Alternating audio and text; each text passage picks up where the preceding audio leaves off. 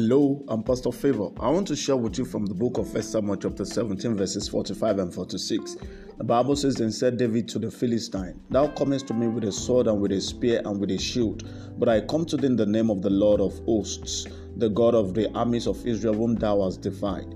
This day will the Lord deliver thee into my hand, and I will smite thee and take thy head from thee, and I will give the carcasses of the host of the Philistines on this day unto the fowls of the air and to the wild beasts of the earth, that all the earth may know that there is a God in Israel.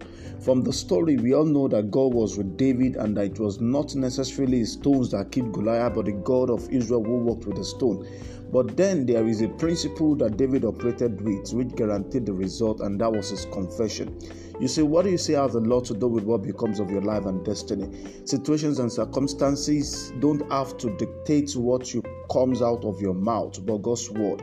As a believer, words like things are not working, the end, the economy is bad, I have fever, people don't help me, and so on, don't have to come out of your mouth. Instead, consider what God's word says concerning that situation and confess it.